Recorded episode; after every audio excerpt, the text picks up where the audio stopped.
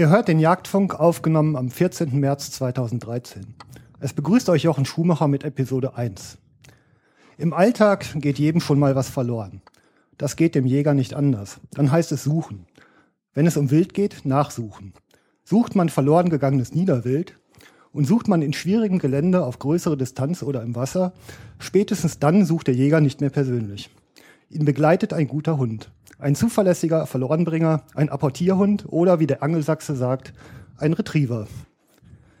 Mit Retrievern beschäftigt sich seit geraumer Zeit eine erfolgreiche Hundetrainerin, Autorin von Retrieverbüchern, Führerin von derzeit vier Golden Retrievern, Siegerin des German Cup und des Internationalen Working Test für Retriever, das Rüdeweib und mancher nennt sie die Königin der Jagdflocati.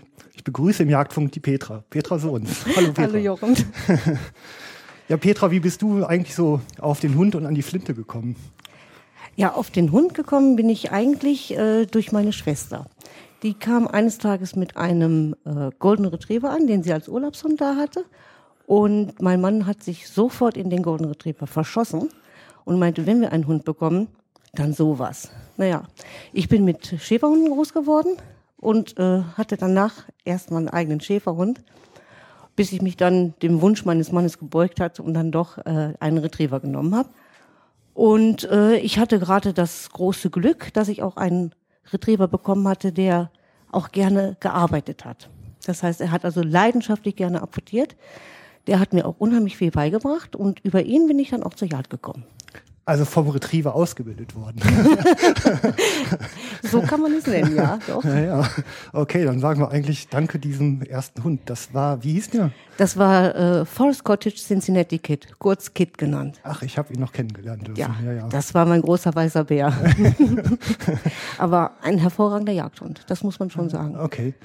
Und ähm, vom, vom Stil, also die Retriever kommen ja eigentlich aus dem Mutterland England. Mhm. Und da führt man Hunde ja ganz anders als bei uns in Deutschland so gebräuchlich. Welche Erfahrungen hast du da ges gesammelt und in was für Revieren wart ihr da so unterwegs? Also ich habe ja auch äh, in England äh, mitgejagt. Das heißt, ich war dort beim klassischen Picking Up. Das heißt, wir hatten äh, Spaniels, die vor dem Schuss gearbeitet haben. Dann wurden äh, Fasane meistens geschossen und anschließend nach Ablasen der Treiben kamen dann Retriever zum Einsatz für die Nachsuche. Okay. Es sei denn, äh, ein Fasan, der angebleibt wurde, der muss natürlich sofort gearbeitet werden. Dann wurden die auch die Retriever sofort geschickt. Dann bin ich hier in Deutschland zur Jagd gekommen. Und da sieht's ja ganz anders aus. Da werden die Retriever auch vor dem Schuss geführt. Das heißt, sie müssen also auch genauso wie die anderen Hunde stöbern, das Wild hochmachen, ähm, das auch dann sofort bergen. Wir gehen also in den Treiben mit. Wir sind nicht bei den Schützen abgestellt, sondern wir gehen mit äh, und äh, sammeln dann auch gleichzeitig mit ein. Also man kann also sagen, der Retriever ist ein Niederwildhund. Das auf jeden Fall. Wildarten, alles, was er tragen kann. Alles, was er tragen kann, ja. Wobei wir beim Frischling doch aufhören sollten. Naja, man hört so Verschiedenes. Okay. Ähm, was zeichnet den denn so erstmal vom Äußeren aus? Was für Erscheinungsarten gibt's denn da? Was braucht man vom Exterieur dieses Hundes? Der soll natürlich so gebaut sein, dass er einen ganzen Jagdtag durchstehen kann. Er soll nicht zu schwer sein. Er darf nicht zu kurzbeinig sein. Er muss äh, eine gewisse Kondition mitbringen. Ähm, jetzt haben wir bei den Retrievern natürlich das Glück, dass wir unter sechs Retrieverrassen wählen können. Die unterscheiden sich von dem Gebäude her ja auch schon äh, erheblich, sag ich mal. Sechs Retrieverrassen klingt, ist für viele wahrscheinlich schon Neuland. Es ist einfach äh, gesagt und schnell erwähnt. Die meisten kennen den Golden Retriever und den Labrador Retriever. Ja. Äh, viele sagen, Labrador Retriever ist ein Mischling zwischen Golden Retriever und Labrador. Nein, der Labrador heißt Labrador Retriever mit vollem Namen. Ach, da hat man, ich dachte auch ehrlich gesagt, man hätte in den Labrador was Plüschiges hineingezüchtet. Nee, das wird man ja sehen. ähm, also Golden und Labrador. Dann haben wir den Flat-Coated Retriever, Ja. den Chesapeake Bay Retriever, den Curly-Coated Retriever und dann den kleinsten Hund mit dem langen Namen Nova Scotia Duck Jolling Retriever. Okay, wobei Chesapeake Bay und Nova Scotia sind die amerikanischen Vertreter. Richtig. Ne? Ja, okay.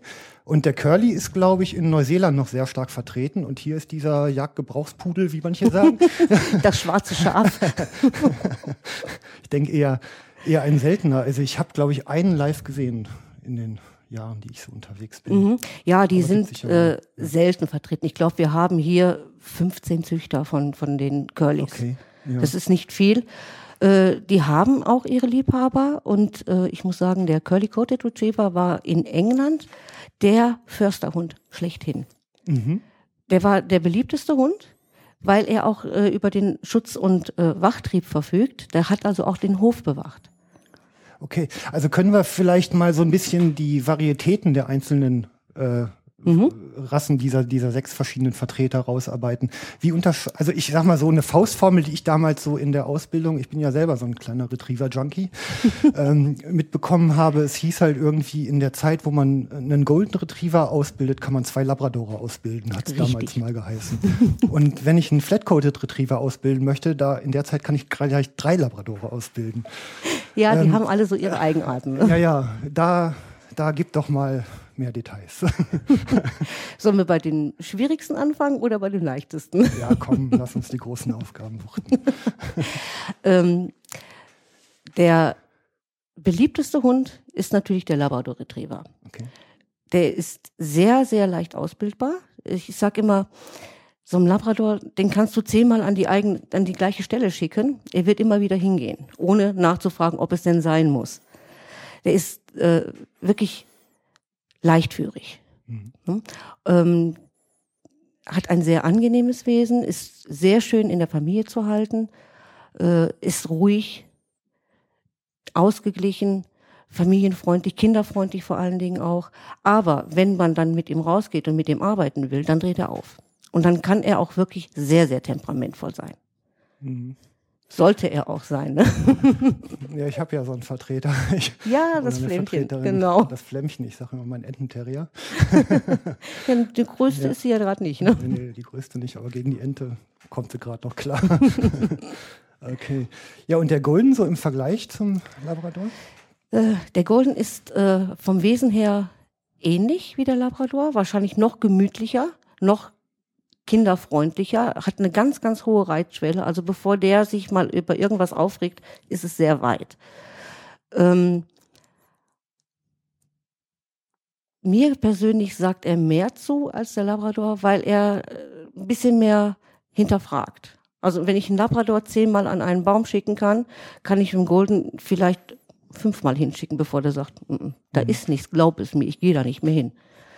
Ähm, der Golden, der denkt eher mit. Wenn ich sage, der Labrador ist wie ein Soldat, der bekommt einen Befehl und den führt er aus, egal wie oft, ist der Golden jemand, der eher mal dich in Frage stellt. Und das ist das, was mich sehr reizt an ihm. Ja, wobei ich kann aus eigener Erfahrung sagen, auch, auch ein Labrador hat eine Mittelkralle. Ja. Haben sie alle. Okay, ähm, du sagtest gemütlicher, das heißt ja eigentlich aber nicht langsamer. Also nein, das, nein, ne? nein. Ich meine vom, vom Gemütszustand Okay, her. Ne? mhm. ja, ja, nur nicht, dass das jemand falsch Um versteht. Gottes Willen. Ähm, der Flat-Coated Retriever, der sieht ja fast so ein bisschen aus wie ein Irish Setter, ne? So im, Vom, vom. Gebäude her. Ja, Ja. Mhm. Der ist sehr hoch, der ist sehr schmal. Manche sagen auch dazu, es wäre der schwarze Golden. Ja. Ist nicht so.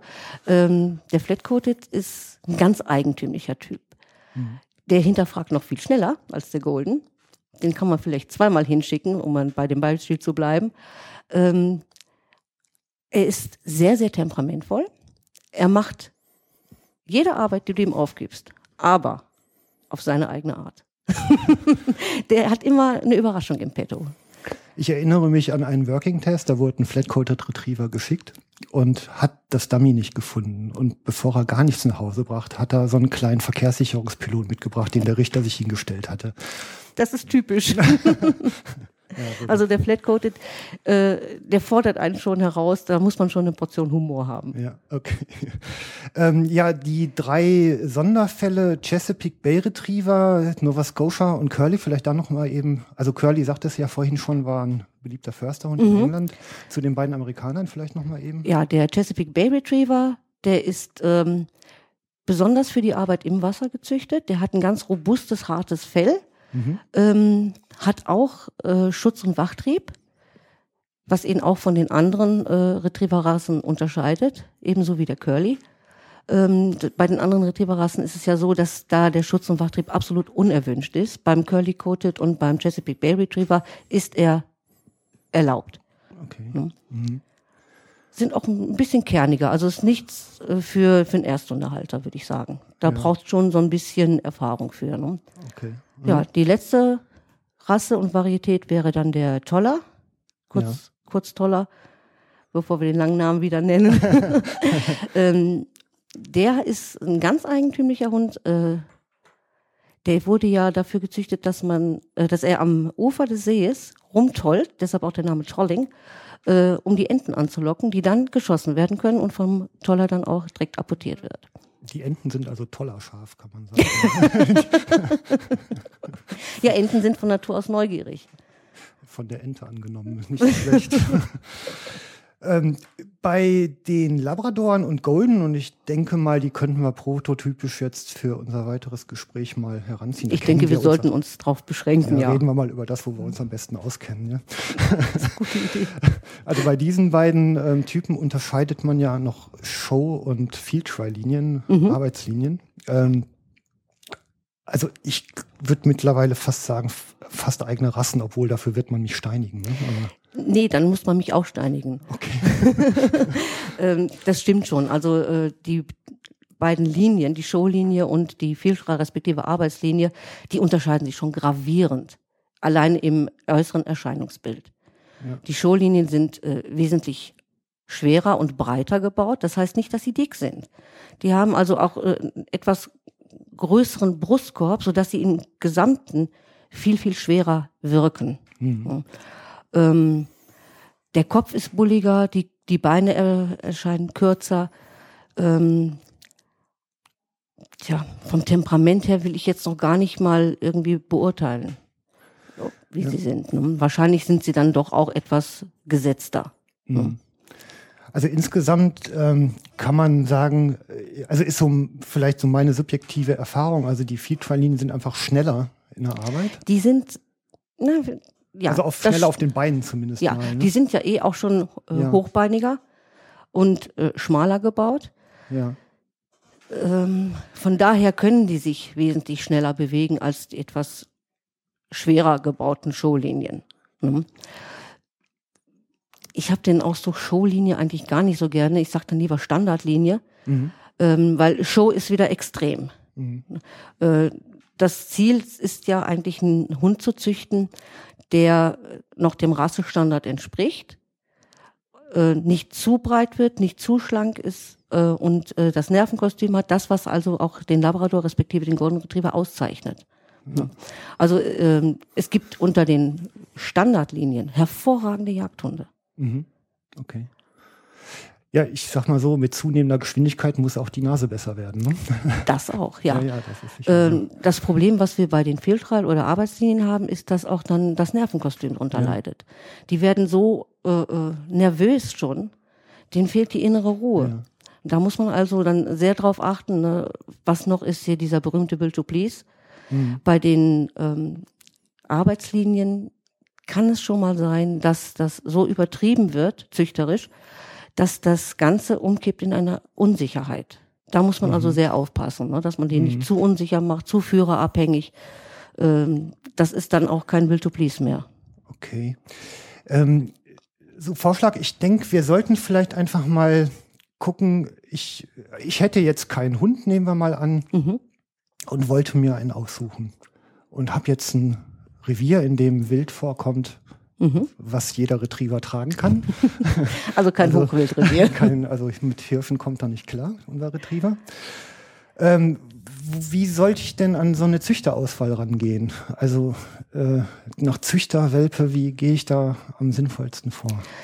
Ich würde immer vorschlagen, einen Züchter mir auszusuchen, der lediglich eine, maximal zwei Rassen züchtet, also Golden und Labrador, die werden schon mal des Öfteren zusammengezüchtet. Ein Züchter, der unter dem Dachverband des VDH züchtet. Da kommt in Deutschland also der Labrador Club in Frage, der Golden Retriever Club oder der Deutsche Retriever Club. Wobei äh, der Golden Retriever Club, das muss man wissen, äh, die nicht dem JGHV angehörig sind. Also da haben wir dann Probleme, wenn wir weiterführende Jagdprüfung ablegen wollen mit dem Hund und nicht nur jagen wollen. Grundsätzlich äh, sind im Golden Retriever Club sehr viele Jäger vertreten. Die Hunde können arbeiten und können auch jagen. Mhm, Okay, ja, das ist am Ende ja immer das Wichtigste. ne? genau. Eben. Ähm, jetzt, äh, wenn man auf den Webseiten so guckt, unterscheidet man Standardzuchten, jagdliche Leistungszuchten und spezielle jagdliche Leistungszuchten. Jetzt stehe ich auf dem Schlauch. Mhm. Ja. Hol mich da runter. Ähm, wenn ich Jäger bin, achte ich gar nicht auf diese Prädikate. Die sagen eigentlich nur aus, die, äh, dass die Eltern oder respektive die Großeltern bestimmte jagdliche Prüfungen abgelegt haben und sonst nichts. Ne? Ähm, die jagdliche Leistungszucht sagt aus, dass die Eltern eine bestimmte Jagdprüfung abgelegt haben müssen, entweder die Bringleistungsprüfung oder die, die, die RGP, die VPS, die HZP, die VGP. Äh, Das sind alles die Abkürzungen, die können wir nachher nochmal erläutern, wenn es drauf ankommt. Ähm, Und bei der speziellen jagdlichen Leistungszucht haben nicht nur die Eltern, sondern auch alle Großeltern eine dieser von mir genannten Prüfungen abgelegt. Okay. Das ist einfach nur äh, ein Prädikat. Ob mein Welpe dann auch diese Leistung erbringen kann, das weiß man nicht. Ich empfehle immer, äh, weniger auf die Prädikate zu achten, sondern sich die Elterntiere anzusehen, nach Möglichkeit. Ne? Nicht nur, wie sie zu Hause sind, sondern auch, wie sie im Jagdbetrieb sind. Oder halt auch auf Working-Tests. Ne? Es kommt darauf an, dass man die Anlagen erkennen kann, die sie, dieser Hund noch mitbringt, weil Anlagen vererben sich, Prüfungen nicht. Okay, mhm, prima. Also ich denke mal so, die ähm, diese Laborwerte zu Gesundheit, HD, ED, Augen, ähm, kann man eigentlich als gesund voraussetzen, wenn man über einen VDH-Züchter Ja, einen Hund auswählt. Ja, Äh, das, ist, das- kann man das sagen, ja. Ja, das ist ja auch das große Plus, das wir haben, wenn wir äh, unter dem Dachverband des VDH züchten. Äh, wir haben bestimmte Mindestbedingungen, die jeder Züchter erfüllen muss. Verschärfen kann er für sich das immer wieder, aber er darf die nicht laxer auslegen, als die Vorgeschriften sind. Allein jetzt schon bei der äh, ähm, Röntgenkontrolle, Ellbogen und Hüften, die werden ja kontrolliert von einem unabhängigen Gutachter und dann befundet, anonym. Oder wir haben die Möglichkeit, auf eine Datenbank zurückzugreifen. Das haben andere Züchter, die außerhalb des VDHs züchten oder des DRCs jetzt äh, nicht. Okay. Gehen wir mal auf die Welpen. Ähm, der, ist es so, dass ich mir aus einem Wurf den Welpen aussuchen kann oder sagt der Züchter mir, welchen ich bekomme? Mal so, mal so. Das kommt ganz Auf drauf den an. Züchter an. Ja, ne? Ähm, Weißt du, ich frage nämlich aus einem bestimmten Grund. Ein befreundeter Förster, der hat gesagt, unter Förstern gibt es die folgende Weisheit. Wenn du dir einen Welpen aussuchst, nimm immer den muntersten. Wenn du dir eine Frau aussuchst, nimm eine ruhige. Munter werden die von alleine. ja, ich, das ist ein zweischneidiges Schwert. Wenn ich wenig Ahnung habe, aber meinem Züchter genau erklären kann, was ich mit dem Hund machen will, welche Vorstellung ich von dem Hund habe, äh, welche Ziele ich verfolge, dann würde ich immer auf den Rat des Züchters hören. Der Mhm. kennt seine Welpen. Der sieht die acht Wochen lang zu Hause äh, und kann sie dann beurteilen. Okay. Mhm. Und wenn du ihm genau erklärst, was du haben möchtest, kriegst du genau den Hund, der für dich passt. Klingt gut. Das, äh, diese Vorgehensweise bewährt sich hinterher, glaube ich, auch bei der Ausbildung. Auf jeden Fall. Ähm, roter Faden. Der Hundeführer. Da gibt's ja die Geschichte mit den Purzelbaumkindern, ne? Oder erzähl mal. Ja, ähm, ein befreundeter Musiklehrer, der hat gesagt, es gibt Purzelbaumkinder und es gibt nicht Purzelbaumkinder. Die einen können es sofort und die anderen lernen es nie. und bei Hundeführern ist das ja manchmal auch so, was man so sieht. Es ne? gibt talentierte Hundeführer und es gibt absolut talentfreie Hundeführer, doch, ja. Ja, ja, das ist sicher so. Ne? Ähm, die, welche Qualität muss denn so ein Hundeführer eigentlich mitbringen, damit da ein schönes Gespann draus wird? Er soll klar sein für den Hund. Er muss also ihm ganz deutlich zeigen und auch sagen, was er von ihm erwartet. Äh, er darf sich nicht so schwammig ausdrücken. Ich denke, das ist das Wichtigste überhaupt. Der Hund muss wissen, woran er ist. Ähm, definiere nochmal Klarheit. Ja, das ist schwierig. Ja, ja, hier ist kein Kindersandkasten. Hier wird schon hart nachgefragt. Ich muss in dem, dem Hund also ganz deutlich machen, was ich von ihm will. Wenn ich jetzt sage, Sitz, dann muss der Hund wissen, Sitz heißt Popo auf dem Boden und bleiben. Das heißt aber doch erstmal konditionieren, oder? Ja. Das Wort habe ich gelernt. Ja, das, das ist der, der Lernprozess halt, ne? Ja. Ähm, dieses Einüben von Kommandos, wie, also ich sag mal so, so ein Hund, der kommt ja im Grunde als ein ungeschliffener Diamant, Diamant äh, auf diesem Planeten. Ähm, ihm erstmal eine gemeinsame Sprache mitzuteilen, ist ja wahrscheinlich schon einer der ersten Schritte, die ich. Ja, das auf jeden Fall. Ähm, ich sage immer, wenn der Welpe ins Haus kommt, lasst ihm erstmal Zeit, sich einzugewöhnen. Also nicht jetzt mit der ganzen Familie überfallen und da wird gekuschelt und da wird gestreichelt und dort wird gerufen. Das bringt überhaupt nichts. Das verwirrt diesen kleinen Hund eigentlich nur. Der ist den ersten Tag von, seinen, von seiner Mutter weg, von seinen Geschwistern weg, kommt in ein ganz neues Umfeld. Das heißt, lass ihn sich erstmal einleben. Und dann soll er mal so langsam erstmal seinen Namen lernen. Bitte nicht immer Nein sagen, sonst meint der Welpe dann auch hier, sein ist Name so. wäre Nein. Ne? also jedes Mal, wenn der Welpe guckt, ruhig den Namen nennen, loben, das, da lernt er das am allerbesten. Okay. Mhm. Und dann fängt man dann halt so, so langsam an. Ne? Das Wörtchen Nein etablieren, das ist dann mein Abbruchkommando. Nein heißt, lass sofort sein, was du gerade tust. Okay. Ähm, also ich habe damals, ich habe mir relativ lange ja einen Kopf gemacht, was ich da überhaupt so tue. Ich bin ja so ein Vollbluttheoretiker in manchen, in manchen Bereichen. Ich habe zum Beispiel damit angefangen, mir den Welpen mit der Hand vor der Brust festzuhalten, die Futterschüssel hinzustellen und in dem Moment, wo er aufhörte, gegen meine Hand zu arbeiten, mit dem Freigabekommando Lauf ihn loszulassen. Mit dem Vorteil, wenn ich, als ich ihm das nächste Mal das Sitz beigebracht habe, brauchte ich dieses lästige Bleib nicht mehr, Richtig. sondern hatte schon meinen Lauf drin. Also das war eigentlich das erste Kommando, dieses Freilassen. Mach, jetzt darfst du tun, was du möchtest. Ja. Der Welpe, der setzt sich ja schon von ganz alleine hin. Wenn der ankommt und guckt dich an, dann kippt der schon hinten runter. Dann sitzt der ja schon. Ne? Und dann das direkt mit dem Kommando äh, verknüpfen und schon hat man das erste drin. Kleinere Menschen können näher rangehen, dann setzt er sich auf. Welpenerziehung ist einfach ganz einfach. Man macht nur Spaß mit dem Hund. Aber immer, also den gleichen, also die, also Konsequenz heißt ja auch immer gleich. Ne? Ja. Konsequent ist ja auch so ein Wort, was gern verwechselt wird mit Härte. Lass uns ein bisschen Begriffe definieren. Ich habe da wieder Lust drauf. Ja, Konsequenz ist nicht gleich Härte. Konsequenz ist einfach nur, ihm deutlich zu machen, das machst du jetzt, was ich will und nichts anderes. Immer gleich. Immer gleich. Sitz heißt Sitz. Ja. Und so lange, bis ich das auflöse. Egal wo du bist, egal wann das passiert. Wobei es beim jungen Hund wahrscheinlich früher auflöse. Als Aber selbstverständlich. Immer angemessen. Ne? Äh, der Welpe hat gar nicht so eine große Konzentrationsspanne. Da macht man ganz kurze, kleine Sequenzen. Immer wiederholen, im Wiederholen, wiederholen, nennt sich Konditionierung. Ja. Und dann ist das irgendwann mal drin. Und danach kann man dann mal testen, hast du es wirklich verstanden? Dann Okay. bringt man Ablenkungen rein. Ähm, so, ich sag mal, wenn ich jetzt so eine, so eine Ausbildungsphase ähm, von, von Welpe bis fertig ausgebildeter Hund nehme, wie lange würdest du die ungefähr benennen? Also wenn ich so richtig planmäßig, also mit dem Plan kommen wir gleich noch zu. Aber wann denkst du, wann ist so ein Hund wirklich ein vollwertiger Jagdgehilfe? Ich würde sagen, mit drei. Mit drei Jahren sollte er so weit sein, dass er voll einsetzbar ist. Okay. Die, ähm, ich sag mal, wenn man die, die Ausbildung jetzt mal so unterteilt in, in so eine Welpenprägung, Mhm.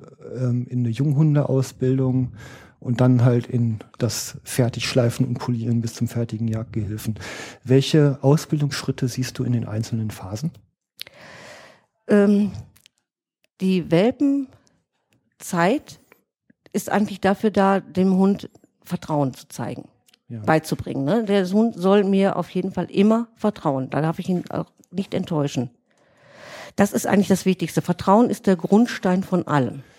Also ich kann mich erinnern damals, wir haben, ähm, also äh, beliebt unter normalen Hundehaltern sind ja Welpenspielgruppen. Oh Gott. das ist für mich ein rotes Tuch. Ja, deshalb rede ich ja drüber. Gehe mal richtig auf den Sattel, Petra. Ja, Welpenspielgruppe. Ja, was lernt der Hund in einer Welpenspielgruppe? Er lernt, andere Hunde sind total wichtig für mich, weil mit denen kann ich richtig rumfetzen und Spaß haben. Mein Herrchen oder mein Frauchen da hinten, die ist doch völlig uninteressant. Mehr lernt er nicht. Okay, das war die Variante vorher. Jetzt kommt die Variante nachher. Wie machen wir es denn richtig? Ähm, der Hund soll natürlich sozialisiert werden. Der muss die Fremdsprache der anderen Hunde auch kennen, der anderen Hunderassen natürlich. Ne? Aber da reicht es, wenn er so drei, vier, fünf ausgewählte Exemplare hat, mit denen er dann mal zusammenkommen kann. Äh, wichtig ist es eigentlich, dass der Welpe auf mich geprägt wird, dass ich unheimlich wichtig für ihn bin. Spielen braucht er nicht, das hat er acht Wochen mit seinen Geschwistern gemacht. Die Mutter hat ihn auch schon so ein bisschen erzogen. Ähm, jetzt lernt er in ausgesuchten Sequenzen die Sprache der anderen Hunde kennen. Und wenn der, der fremde Rüde sagt, ich will das nicht, dann lernt der Welpe, oh, das muss ich jetzt auch mal akzeptieren. Das reicht aus. Okay. Also ich äh, habe ja damals die Welpenprägung mit meinem Flämmchen. Flame heißt sie übrigens richtig, Flämmchen rufe ich sie ganz gern. Ähm, beim Retriever Trainingstreff. Den Link ähm, gebe ich in die Shownotes gemacht. Da war es eigentlich so, dass wir in der Gruppe zusammen mit einem angeleinten Hund rumgestanden haben. Also, also rumgestanden ist jetzt übertrieben, aber eigentlich, wir können auch ruhig bleiben, obwohl andere Hunde da sind. Das war so eine Lektion. Mhm. Und die andere Lektion war, egal wo wir hingehen, alles ist gut. Genau. Und dazu, also ich fasse das jetzt mal unter so einen Begriff Abenteuerspaziergänge zusammen. Da lernt man über Gras gehen, da lernt man über Schotter gehen, da lernt man über Kies gehen, da lernt man über Kellergitter gehen, da lernt man zusammen Aufzug fahren, da geht man mal durchs Kaufhaus, da geht man durchs Parkhaus, da geht man über Stämme, kriecht durch Büsche, man äh, nimmt halt einfach alles, was die Welt so bietet, halt mit und Richtig. signalisiert dem Hund vor allem, alles ist gut. Ja, wie gesagt, Guck, ich bin ruhig. Du Vertrauen. Ne? Ja, genau. Wir legen den Grundstein Ja. des Vertrauens dort. Ne? Ähm, als sehr wichtig habe ich auch noch empfunden, jetzt mache ich mal mein Nähkästchen auf, dieses ähm, Vorgehen. Also der, der Welpe hat, wenn ich mich recht entsinne, ja so eine Art Vollgetrieb. Mhm. Äh, ja? Also dieses, ähm, lenkt der sich ab, gehe ich schnell in die andere Richtung. Geht der schnell, gehe ich langsam. Geht der langsam, gehe ich schnell. Will der Welpe links, gehe ich rechts. Ja, Und Guck, passt da mal nicht auf, bin ich weg, habe ich mich versteckt. Genau, also dass der Welpe halt eigentlich von vornherein lernt, aufzupassen, wo ich als sein Hundeführer bin und nicht umgekehrt, ich als Richtig. Hundeführer aufpassen muss, wo der Hund ist. Der ist nämlich im Zweifel schneller. Das auf jeden Fall. Aber das sehen wir doch überall. Ja, die Leute, die rufen ihren Hunden hinterher, die laufen ihren Hunden hinterher, die Hunde interessieren sich gar nicht dafür. Warum? Weil man gerade in dem Alter eben diesen Vollgetrieb nicht genutzt hat, um den Ja. Hund auf dich selber zu prägen. Ist sowas nachholbar? Ähm, ja, klar. Aber es ist wesentlich aufwendiger. Da muss man viel, viel mehr dran arbeiten, dass der Hund dann kommt. Ähm, er macht es dann aus Gehorsam, weil er es halt gelernt hat. Ja. Das ist also eine schwierigere Dressurarbeit, als wenn ich den, den Welpen jetzt äh, nehme und sag so, pass du mal schön auf mich auf, sonst bin ich weg. Also umerziehen ist um ein Vielfaches schwieriger als gleich Richtig. richtig erziehen. Ich habe äh, das Beispiel mit meinem Kid, den habe ich ja als äh, 14 Monate alten Hund übernommen, dritter Besitzer gewesen, der war völlig versaut, der hat auf nichts geachtet. Mit dem bin ich unten äh, am Rhein, in den Rheinwiesen gewesen und Monsieur war weg. Ja, was habe ich dann gemacht? Ich bin auf den Baum geklettert und habe dann anderthalb Stunden gesessen, bis dieser Hund endlich mal gekommen ist und bei mir geblieben ist. da hat er dich gepflückt. ja, er hat mich ganz verzweifelt gesucht und da muss man halt die Nerven bewahren und sagen so, erst wenn du richtig mich vermisst, dann zeige ich mich. Ja, Der hat mich nie wieder stehen lassen, der war immer da. okay. Aber es ist wirklich ein, ein harter Weg dann, ne? Ähm, ein typisches Übernahmealter sind ja so acht Wochen, Ja. habe ich mir. Ja, früher dürfen wir ja nicht, ne? Früher dürfen wir nicht. Und dann gibt es so eine Sozialisierungsphase, die geht, glaube ich, bis zur 16. Woche. Ne? Das ist so eine, ähm, naja, einfach so eine Bewusstseinsbildung beim Hund sozusagen. Ja, ja, das ist auch die Zeit, wo Ja. auch der, der Vollgetrieb noch da ist. Ne? Anschließend Okay. wird er so langsam selbstständiger und äh, eigenständiger. Ja, okay. Also da vor allem mal vertrauensbildende Maßnahmen in Hundeführer und Umwelt, Mhm. um das mal zusammenzufassen. Jetzt haben wir einen jungen Junghund. Diese Junghundephase, die dauert wie lange in etwa? Äh, ich sag immer so, bis einem Jahr lasse ich die als Junghund durchgehen. Was sind denn die Fähigkeiten, die ich in dieser Zeit aufbaue? In, in dieser Zeit fange ich an, äh, die ersten Kommandos fest zu etablieren. Den Kompfiff, das äh, Apportierkommando, das Suchkommando. Der Tja, Kompfiff. der Kompfiff. Der Jochen hat eine Pfeife bei. Also ich habe einen Doppelpfiff dafür. Ne? Mhm. Und mein Hund kommt direkt zu mir. Artig. Artig. ja, Wir haben alles richtig gemacht. Ja wäre ja auch schade, Ja. wenn nicht. Ne? ähm, ja, der, also der kommt nochmal, ich habe jetzt unterbrochen, jetzt bin ich selber schuld. Roter Faden kommt zurück. Also wie gesagt, äh, in der Junghundeausbildung, äh, wie gesagt, die ersten Kommandos verfestigen. Ganz wichtig der Kompfiff, der Stopppfiff auch. Das ist ein einzelner kurzer Pfiff. Also ein Sitzpfiff auf Distanz. Richtig. Ja, das muss, der muss nicht sitzen, der muss stoppen. Das ist für mich Okay. das Wichtigste. Ne? Ja. Sitzen ist gar nicht notwendig. Ne? Ähm, und dann äh, den Suchenpfiff. Mhm. Ne? Ich schicke ihn irgendwo hin, tüt, tüt, tüt, Ja, gebe den Suchenpfiff und der fängt selbstständig an, das Gelände dort abzusuchen. okay. Die drei äh, Befehle sollten dann schon richtig äh, äh, verankert sein. Ähm, dann die ersten Apportierarbeiten sollte er können. Ja. Das heißt, ähm, er soll gefundenes Wild selbstständig aufnehmen und zutragen. Okay. Das, äh, also das Rumschleppen machen ja Welpen schon ganz gerne. Ne? Mhm, auf jeden Fall fördern. Ja. Warum heißt der Retriever Retriever? Der retrieft andauernd. und wenn es die Socke ist, ne? Ich habe davon Hausfrauen fluchen hören. Ja, ich plaudere da jetzt nicht aus dem Nähkästchen. Also Flame hat mittlerweile ein genau dazu angeschafftes Wildschwein. Das trägt sie durch die Gegend. Schön.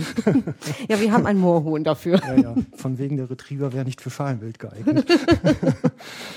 Nun denn, ähm, äh, ich gehe da noch mal ein bisschen detaillierter rein. Ähm, Kompfiff. Ich, ich habe so gemacht damals. Ich habe es halt in der Küche angefangen und habe halt auf den Doppelpfiff dem Hund ein Leckerchen reingetan. Ja, oder zur Futterschüssel rufen. Oder zur Futterschüssel oder draußen halt den Tennisball nach hinten durch die Weine zum Beispiel, ähm, was den Hund halt einfach schneller macht. Also Prinzip dabei war, dem Hund einen guten Grund geben, zu mir zu kommen. Genau das. Warum soll der Hund kommen? Wenn er keinen vernünftigen Grund sieht, dann kommt er einfach nicht. Mhm. Es ist ganz einfach. Man muss immer einen Anreiz geben zu kommen. Ich habe mich dann immer als Hochdruckgebiet Jochen, dessen Kern ich bin. da ist schön für den Hund. Eben, genau das Ja. ist es. Es gibt Leckerchen, es gibt ein Spiel, es gibt äh, eine Streicheleinheit. Das muss man vom Hund abhängig machen. Mhm. Je- Okay. Je temperamentvoller der Hund ist, desto mehr hat er vielleicht Spaß auf so ein kleines Spielchen. Auch Ja. ruhig Zägelspielchen, ist da gar kein Problem. Genau. Ne?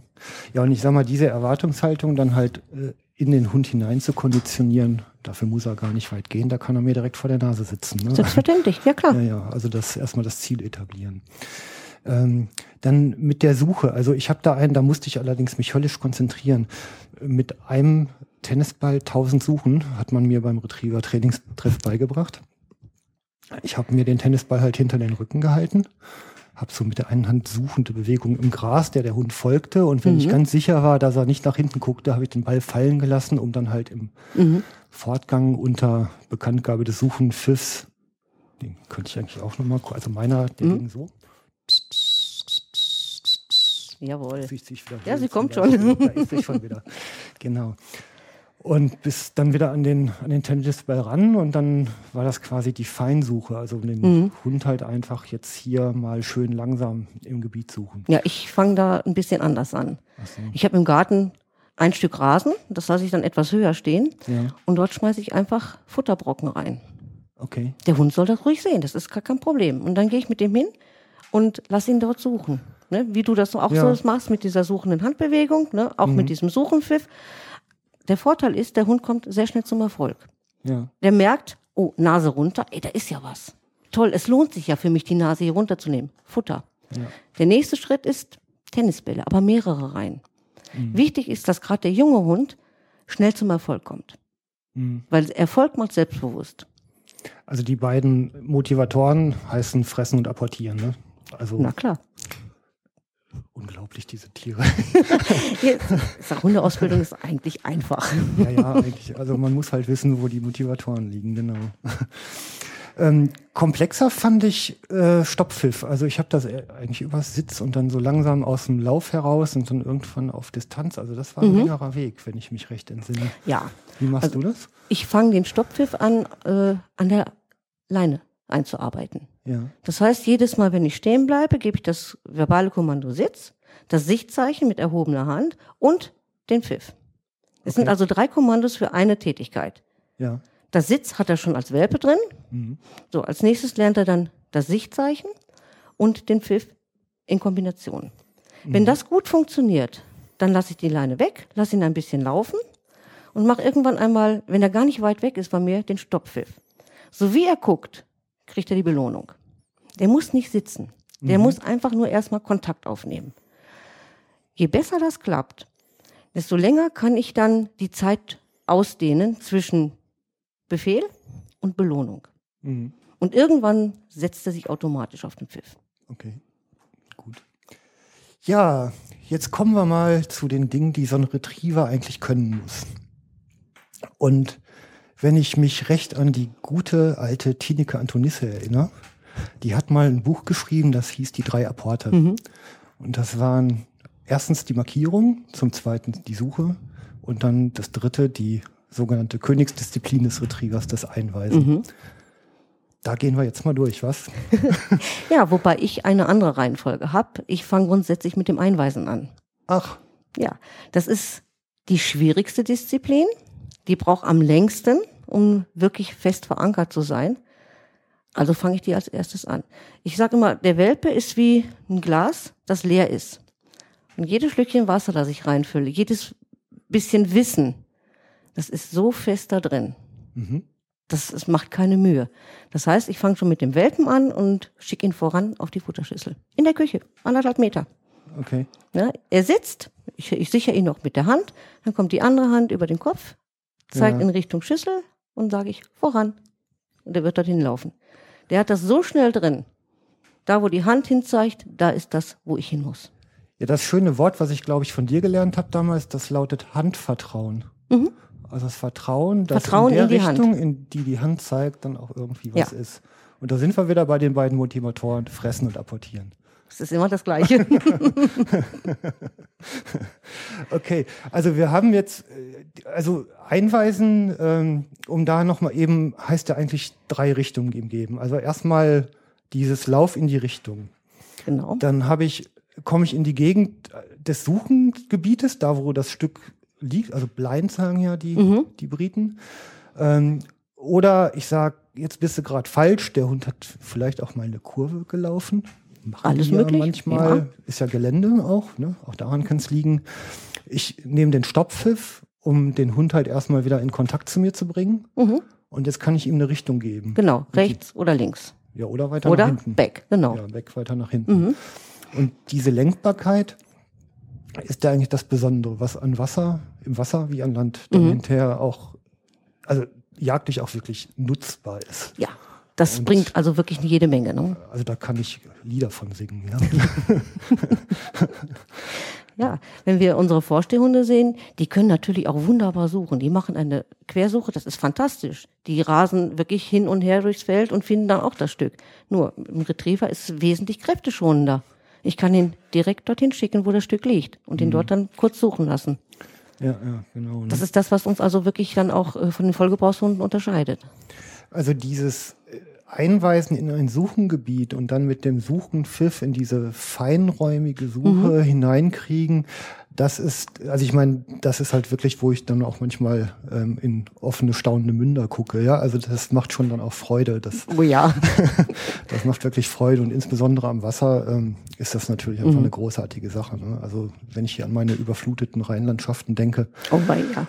Dann und dann noch in der Strömung, dann ist das wirklich toll und schont letztendlich ja auch den Hund, ne, wenn er schneller am Stück ist. Eben. Ja, ja, genau. Ähm, wenn, also das Einweisen, okay, das als erstes, das ist diese Lenkbarkeit. Aber jetzt hat man natürlich eigentlich auch immer so eine, ich sag mal, so ein, so ein Ritt auf der Rasierklinge in Richtung des totalen Gehorsams, also der Joystick auf dem Kopf, dass ich den Hund total lenken kann. Und dann auf der anderen Seite eine Eigenständigkeit. Also wenn der Hund halt 50 bis 100 Meter weit weg ist, in einem halbhohen Bewuchs, dann sehe ich halt nicht mehr, ob der Fasan noch ein Laufender ist oder, oder wirklich tot liegt. Und wenn der Hund abbiegt, woher weiß ich denn, dass der richtig ist und ich nicht? Und, oder umgekehrt. Ja, man muss den Hund natürlich lesen können. Ja. Macht er jetzt nur sein eigenes Ding und läuft irgendwo hin, weil äh, das da gerade mal vielleicht ein bisschen besser riecht? Oder hat er die Nase am Boden und arbeitet das Geläuf aus? Das muss man dann mal sehen können. Auch da aufpassen, der Labrador arbeitet mit tiefer Nase, der Golden mit halb hoher Nase. Ach so, ja, okay. Auch, Ja. auch ganz interessant. Das, äh, das zu erkennen, ja. ja. das ist das Schwierige. Also ich habe das übrigens gelernt, ähm, diese Selbstständigkeit am Hund. Ich hatte die Pfeife nämlich zur Jagd vergessen. Und ich war sicher in der Richtung ist der und auf einmal bog die dumme Nuss ab. Ja. Jetzt Ja. war ich aber eigentlich zu weit weg zum Rufen, habe sie gemacht lassen und dann kommt die noch zwei Minuten mit dem Fasan wieder aus dem Gebüsch. Richtig. Also man muss schon dem Hund vertrauen. Und der Hundenase, die ist zehnmal besser als unsere. Ja, ja. Also das, das machen sie dann schon ganz gut. Ne? Mhm. Diese Selbstständigkeit ist auch wichtig äh, zu erhalten. Ja, okay. Da sollte man also wirklich nicht diesen Kadavergehorsam einfordern, sondern auch mal sagen, wo kommt denn jetzt der Wind her? Ja, Wind ist ein Ja. großes Ding. Ne? Also in die Wind- Witterung schicken ist ja eigentlich auch sinnvoller, als aufs Stück zu schicken. Ja. Genau das. Ja, ja. mhm. Aber das äh, zeichnet halt auch einen erfolgreichen Hundeführer aus. Ne? Mhm. Der weiß immer, wo der Wind herkommt, der schickt ihn immer in den Wind und sagt dann dem Hund, und jetzt mach dein Ding. Also in den Wind heißt, um es nochmal ganz klar zu sagen, in die Witterung Ja. Mhm. des Stückes. Also der, die geht ja wie ein Trichter quasi auseinander vom liegenden Stück. Genau. Und dass der Hund halt sicher in die Witterung findet. Äh, Wenn der dann sucht, ist er wie ein Segelboot, kreuzt quasi gegen die Witterung bis zum Stück in immer enger werdenden Bögen. Genau also das so. kann man Mhm. wirklich beobachten. Ja. ja, genau.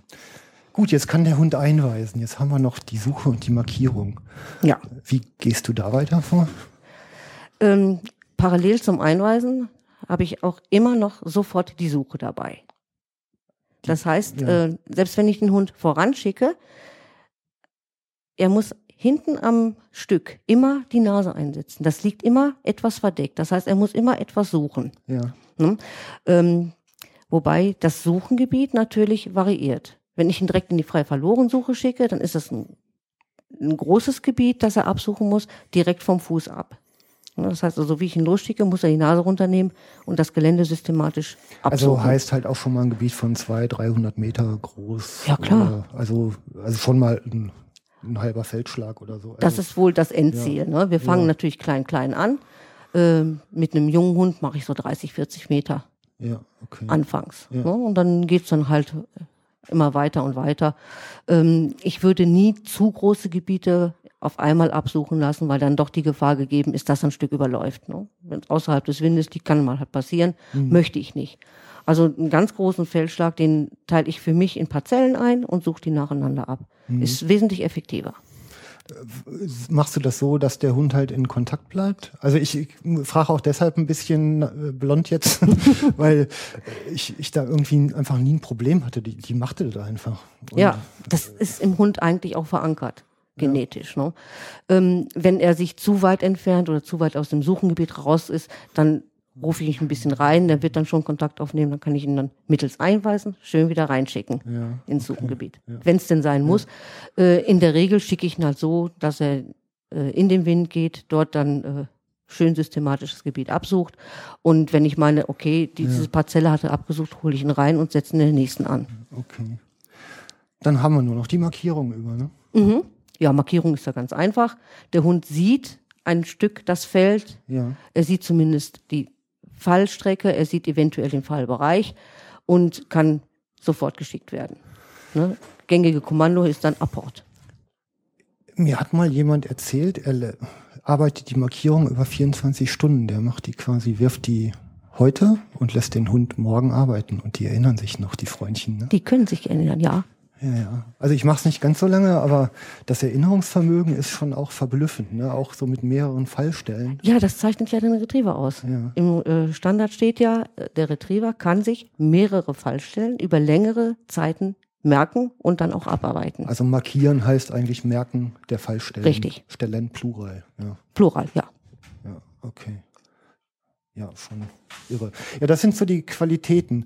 Ähm, jetzt äh, gibt's, wenn man so über die Webseiten guckt und ähm, so Züchterseiten liest, dann kommen immer so tolle englische Wörter für. Wir sind ja die Fraktion mit den Bommelsocken.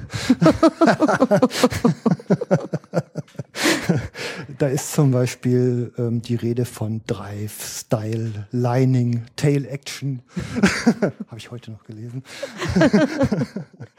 Ja, gut. Ähm, Tail Action heißt nichts anderes, als dass der Hund mit dem Schwanz wedelt. Der freut sich. Der freut sich der halt. freut Der, sich. der ist ein fröhlicher Hund. Nein, äh, anhand der Routenbewegung kann ich auch erkennen, äh, hat der Hund eine Witterung aufgenommen, ist der Hund am Stück oder äh, ist er noch in der Suche, ist er noch unsicher. Hm. Und das ist also auch unter Tail Action zu verstehen. ne? Äh, das nächste, der Style, das ist einfach so der Suchenstil, den der Hund zeigt. Ne, es gibt ganz gemütliche Vertreter, die traben durchs Gelände, suchen auch dabei, ja. Äh, es gibt dann die ganz schnellen Labbys, die flitzen wirklich hin und her. Das ist ein sehr schöner, schneller Style. Wenn sie die Nase mitnehmen, ist gut. Wenn nicht, haben wir Pech. Dann ist es halt nur äh, ein stylisches Rumrennen. ne? Und Drive äh, ist einfach so der, für mich jetzt, der Wille, zum Stück zu kommen.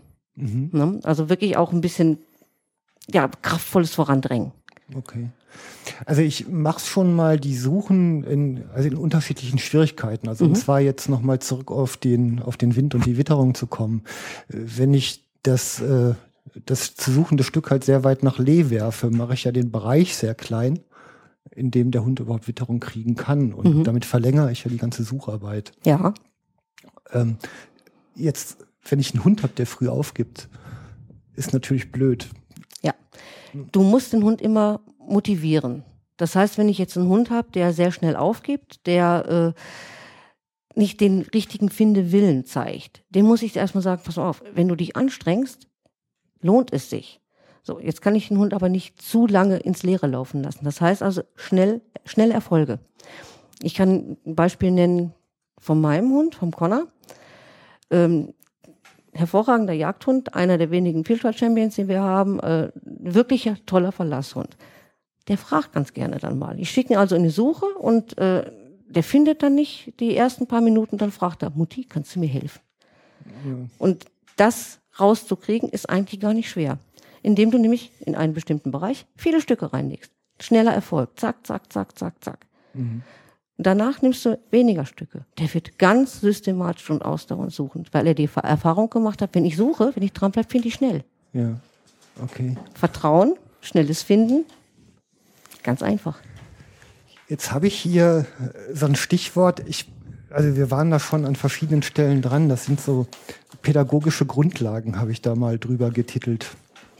Und ähm, darüber reden wir ja eigentlich schon ganz viel. Ne? Dieses Vertrauen aufbauen, dass das, was ähm, Papa oder Mama mir da gerade zeigt, auch wirklich geschieht. Ja, Das ist ja eigentlich das, was man da haben will. Also konditionieren, dann waren immer, irgendwie reden alle Retriever-Leute Englisch, das ist ganz furchtbar.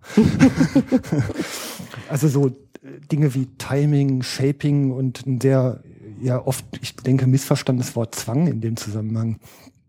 Ähm, vielleicht reden wir da noch mal ein bisschen drüber.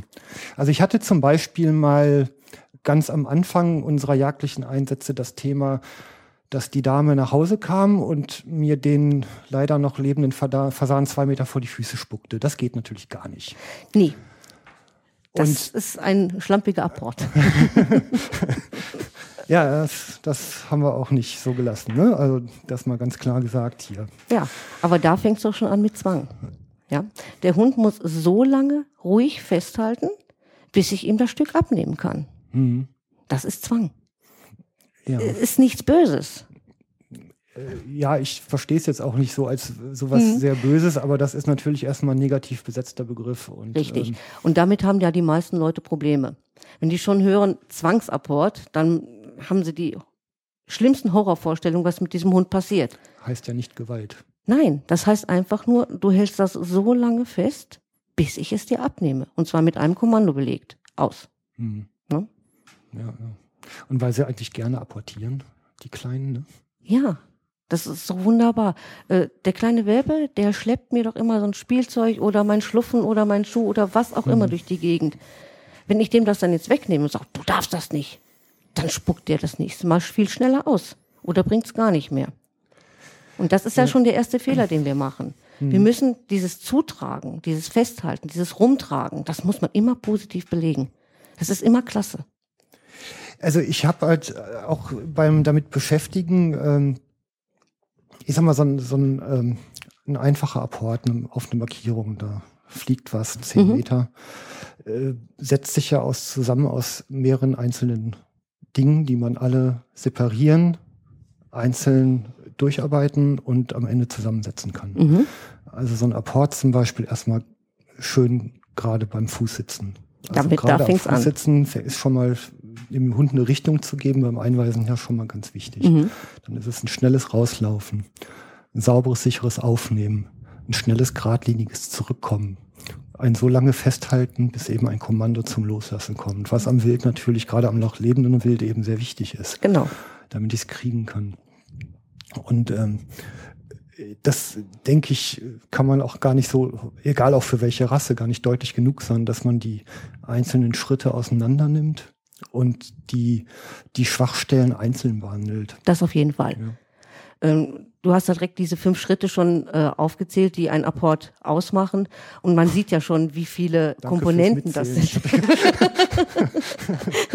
ja, man sieht, wie viele Komponenten das eigentlich sind, die man wirklich alle separat auch trainieren und festigen muss. Ja, ja, okay.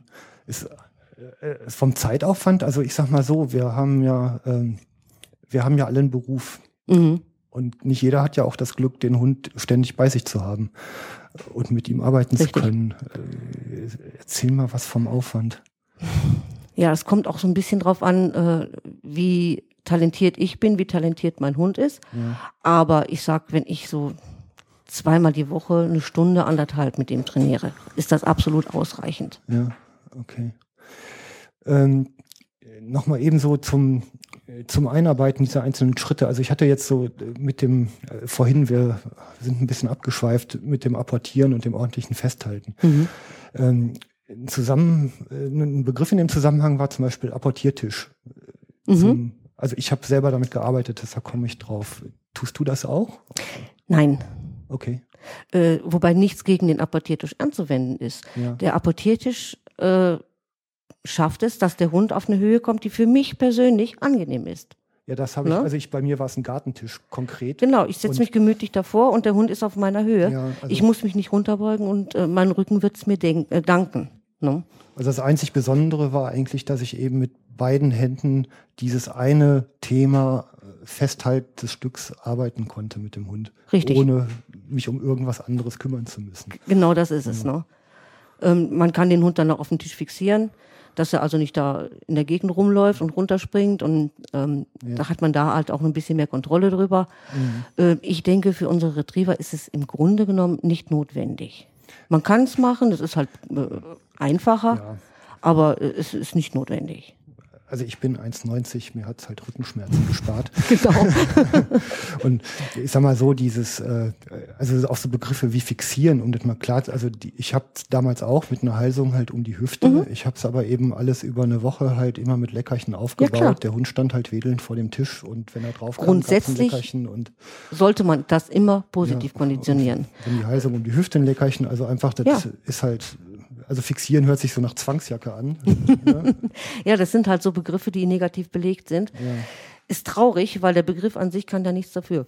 Der, ja, der Begriff kann da nichts dafür, das stimmt. ja, ja, gut, aber ich denke nur, das hier wird man ja noch in 100 Jahren hören. Da müssen wir ja über alles mal reden. Ne?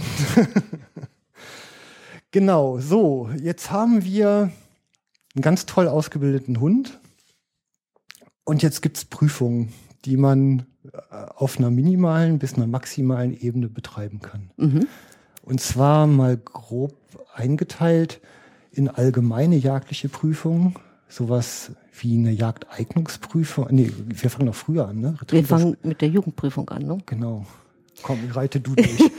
ich reite vor, ich folge. Ja, das sind also diese Ja. Retriever-typischen Prüfungen. Das fängt bei uns an mit der Jugendprüfung für Retriever.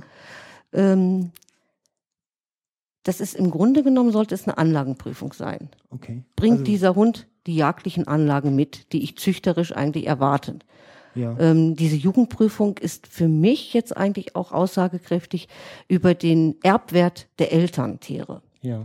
Nicht nur, gar nicht mal so sehr äh, auf den einzelnen Hund bezogen, sondern wirklich auch auf die Eltern. Was vererben die? Wie vererben die sich weiter? Ja. Das ist dann der eine interessante Aspekt. Der andere Aspekt ist, äh, welche Anlagen hat der, der einzelne Hund mitbekommen? Was zeigt er mir? Zeigt er äh, Findewillen? Zeigt er Ausdauer? ähm, trägt er zu? Das sind so Anlagen, die der Retriever eigentlich zeigen sollte. Dann die nächste Prüfung, die für den Retriever dann in Frage kommt, ist die Bringleistungsprüfung. Ja.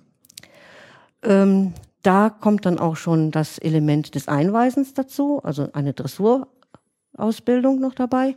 Wir haben dann auch da, wie bei der Jugendprüfung, Schleppenarbeit, wir haben Wasserarbeit, das heißt Stöbern äh, im Schilf mit der Ente. Ja. Äh, wir haben äh, die, die Suche, also in einem Bereich, 50 mal 50 Meter, glaube ich, ist der, Okay. dann äh, nach zwei Stücken. Und ähm, Ablage mit Schuss, also auch wirklich Gehorsamsfächer dabei, die kleinen Waldfächer, Frei- Die da wären. Äh, die, die, die Freifolge, Ja. die äh, Folge an der Leine, dieses Pirschen im Wald und ich meine, die Prüfungsordnung kann man sich ja Äh, Genau. genauer mal angucken. Es ist schon etwas länger Also her, als ich die die- WLP gemacht habe. Ja, ja, also das alles auswendig zu können, ist auch sicherlich äh, Mhm. zu viel verlangt. Ja, als nächstes dann die, die RGP, Retriever Gebrauchsprüfung. ja. Äh, die kann man ungefähr mit äh, gleichsetzen mit der VPS. Ähm, die wir auch noch nicht besprochen haben, deshalb müssten wir Aber ich denke, der eine oder andere Ja. Jäger, der da hier reinhört, der wird wissen, was eine VPS also und eine VGP ist. Äh, analog dazu ist halt die. VPS steht für Verbandsprüfung nach dem Schuss, wenn ich mich Richtig. recht entsinne. Genau ne? das. Mhm. Also die, die kann man äh, in etwa vergleichen. Da sind die ähm, Prüfungsinhalte fast gleich, bis auf äh, Retriever-typische Prüfung bei der RGP. Ne? Also Dieses ein- Einweisen halt noch. Mhm. Okay. Ähm, ja, Schweiß ist vielleicht noch mal eben der Rede wert. Ich meine, Schweiß kann man ja eigentlich mit jedem Hund machen. Selbst mit dem Dackel kann ich die machen. Ja, mit Dachse, die sind nicht so schnell, habe ich gehört. Ja, die ziehen auch nicht runter, das ist es auch. Ne? Aber äh, äh, der, was eine Schweißprüfung ist, einfach eine, die, die, die Nasenleistung des Hundes abprüfen. Ne? Und wir haben ja auch bei uns im Deutschen Retriever Club die äh, Verbandsschweißprüfung, die wir mit unseren Hunden laufen können.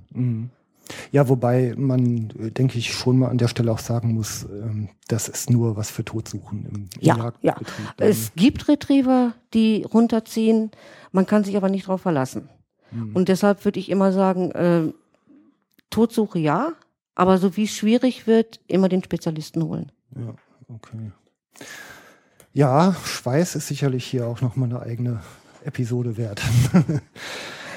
Okay, dann gibt's so ganz tolle Sachen. Äh, Dr. Hedreus Gedächtnisprüfung zum Beispiel findet man da. Ja, habe ich gerade mit meinem Kleinen gemacht letztes Jahr. Ach ja, okay. Ähm, ist die, ich sag's jetzt in Anführungsstrichen, Eliteprüfung des DRC für seine Retriever. Ja. Ähm, eine sehr schöne Prüfung. Ähm, da hat man zum Beispiel Einweisen über ein Gewässer auf eine Schleppspur. Das macht natürlich Spaß. Klingt nach großem Kino. Klingt nur so. ne? Tränen ist und nicht vielen. Gefühlen. Ist nicht schwierig, nein. Also wenn, wenn der Hund sich einweisen lässt, also voranschicken lässt, den, die Nase auf Suchenpfiff Ja. oder Suchenbefehl runternimmt, den Anschluss findet und dann die Schleppe ausarbeitet, das ist doch keine Arbeit. Das ist Retrieverarbeit. Ja, wie Einzelteile, die man zusammensetzt. Genau Mhm. das ist es, ne? Ja, ja. Ja, ansonsten haben wir halt Doppelmarkierungen. Wir haben Einweisen auf zwei Stücke im Feld. Wir haben eine Suche. Wir haben äh, eine Suche am Wasser. Es ist eine sehr, sehr schöne Prüfung. Das ist wirklich schöne Retrieverprüfung. Okay. Die haben wir zum Beispiel jetzt als jüngstes Gespann mit einer Auszeichnung bestanden. Vorzüglich mit CRCT. Mein Glückwunsch. Ich war stolz auf meinen Kleinen. Ja, der war zwei Jahre alt. Ne? Ja, ist ja noch äh, grün hinter den Löffeln Eben. sozusagen. Ja. ne? Es Ja, war schon vermessen, ihn da zu melden. Ja, ja. Ja, und dann gibt's noch eine St. John's Retriever-Prüfung. Also deshalb erwähnenswert schon, weil man sagt ja auch St. John's Hund zumindest zum Labrador Retriever, Mhm. der ja von den St. John's Inseln in der Gegend von Neufundland wohl stammen soll, wie es heißt. Ähm, das ist, glaube ich, auch nochmal was Besonderes. Mhm. Ja, ne? das ist für mich eigentlich äh, die interessanteste Prüfung mit kaltem Wild, weil du als startendes Gespann überhaupt nicht weißt, was vorkommt. Da sind die Richter in der Wahl der äh, einzelnen Prüfungen absolut frei. Die können alles machen, äh, was auch auf der Jagd vorkommen kann. Und das ist eigentlich das Spannende an der Sache. Es kommt der Jagd sehr, sehr nah, halt nur mit kaltem Wild. Ne? Okay, also so ein irgendwie ein Abenteuertag Ja, quasi. ja, also, es kann alles vorkommen. Okay, mit Richterbegleitung, wie schön. Ja. Dann gibt es sowas, ähm, das können, das kann man als Deutscher kaum aussprechen. Field Trials à la Anglais und à la Français. Ja, das sind ähm, Field Trials, das sind äh, Jagdprüfungen, die anlässlich einer Jagd halt auch durchgeführt werden. Ne? Wir haben also eine, eine Niederwildjagd heute auf Enten und im Rahmen dieser Jagd wird der Hund geprüft. Wir haben also dann sechs, acht Hunde, die geprüft werden. Äh, und da bestimmen dann die Richter, welches Stück von welchem Hund geholt wird. Angebleite Stücke müssen sofort gearbeitet werden. Da wird, wird sich ganz kurz äh, verständigt untereinander. Hier, der Hund wird geschickt und er wird dann unverzüglich auch geschickt. Ähm, Anglais und Français sind einfach nur die Unterscheidung im Schwierigkeitsgrad. Im Français kann man angeleint führen. Anglais bleibt der Hund absolut ohne Leine. Den ganzen Tag dabei. Ne? Okay. Äh, wobei auch die Schwierigkeiten der Retrieves unterschiedlich sind. Ne? Okay. Ja, dann haben wir den weiten Bereich der nichtjagdlichen Prüfung. Ich denke, da sollten wir noch mal eben kurz eine kleine Einführung in das Thema Dummy geben. Ja, Dummy ist ja nichts anderes äh, als äh, einem, apportiert, einem zu apportierenden Gegenstand reinzubringen. Ja. Ne? Das also das Standard-Dummy sind 500 Gramm, wenn ich mich recht entsinne. Richtig. Mhm. Im Grunde ein Segeltuch, Säckchen. ja, so ein Canvas-Säckchen, 500 Gramm, Ja. grün. Warum grün, weiß man nicht. Grün. Gut, ähm, und die werden im Grunde als Wildersatz Genau. Ähm, so ein Dummy soll genommen. halt einen Wildkörper nachstellen. Ähm, die äh, Dummy-Arbeit soll auch sehr jagdähnlich abgehalten werden. Also ich sag mal so, die, das, das Faszinierende, was mich ja auch so angefixt hat am Thema Retriever, war ja ähm, diese Präzision der Arbeit. Also ähm, das, das ist schon echt beeindruckend, wie so ein Hund in vollem Vertrauen zu seinem Führer über den nächsten Bachlauch hüpft und danach noch nach einem kurzen Rückversicherung die Mauer nimmt, die dahinter steht. Um dahinter dann irgendwo in eine Suche zu gehen und so ein Stückchen auf dem gleichen Weg rückwärts zu apportieren. Richtig. Ähm, wenn man das das erste Mal sieht und dann glaubt man nicht, dass es geht. Ne? Also Und das Ganze über 300 Metern. und das dann auch noch. Ja, also ich meine, die Angler haben ja auch so große Fische. Man kann ja nicht sehen, wie ich die Arme jetzt auseinandernehme. ja, drei Meter langer äh, Wels oder so. Ja, ja, alles, alles ganz irre. Also es ist schon, äh, also die, die Kooperation zwischen Mensch und Hund, die ist schon wirklich außergewöhnlich, denke ich, an der Stelle. Ähm, Gibt es sicherlich in anderen Disziplinen auch, aber wie gesagt, wir sind ja nicht neutral, wir beide dürfen das jetzt. Wir schwärmen von unseren Retrievern, genau. Ja, ja, aber ich, also wie gesagt, es gibt so tolle Jagdhunde auch, ne, also ähm, und so tolle Arbeiten. Ja, klar. Da wäre man dumm, wenn man sich einschränkt, wirklich. okay, ähm, also dieses Dummy-Thema ist deshalb, denke ich, auch sehr, sehr wichtig und interessant, weil man den Hund erstens damit ganz hervorragend ausbilden kann. Also Das ich, auf jeden ähm, Fall. Ich habe bei meiner Kleinen fast sogar das Gefühl, dass die noch so ein bisschen wilder auf Dummies ist als auf Wild. Also die ist So gut hinreichend. geprägt. Ja, also die, wenn ich irgendwie mir die Pfeife nur umhänge, dann weiß die schon, was losgeht. Ja, und Ja, ja. wenn ich die Dummy-Tasche dabei habe, dann traut die sich schon fast nicht mehr pinkeln zu gehen. Das könnte ja was passieren. so, und ähm, jetzt gibt's da eine recht breite Szene mittlerweile in Deutschland, die sich ähm, rund um das Thema Dummyarbeit äh, formiert, in wirklich jeder Menge Trainings- und Prüfungs- und Wettkampfveranstaltungen miteinander misst. Ja. Ähm, und damit kann man die schätzungsweise 300 bis 340 jagdfreien Tage im Jahr auch ganz gut ähm, auf der Flucht vom Staubsauger verbringen. Das auf jeden Fall. Das, das Schöne ist, wir beschäftigen den Hund artgerecht ja. äh, und halten ihn für die Jagd fit. Ja. Der steht also dann, wenn die Jagdsaison losgeht, absolut im Gehorsam und weiß genau, was er machen soll.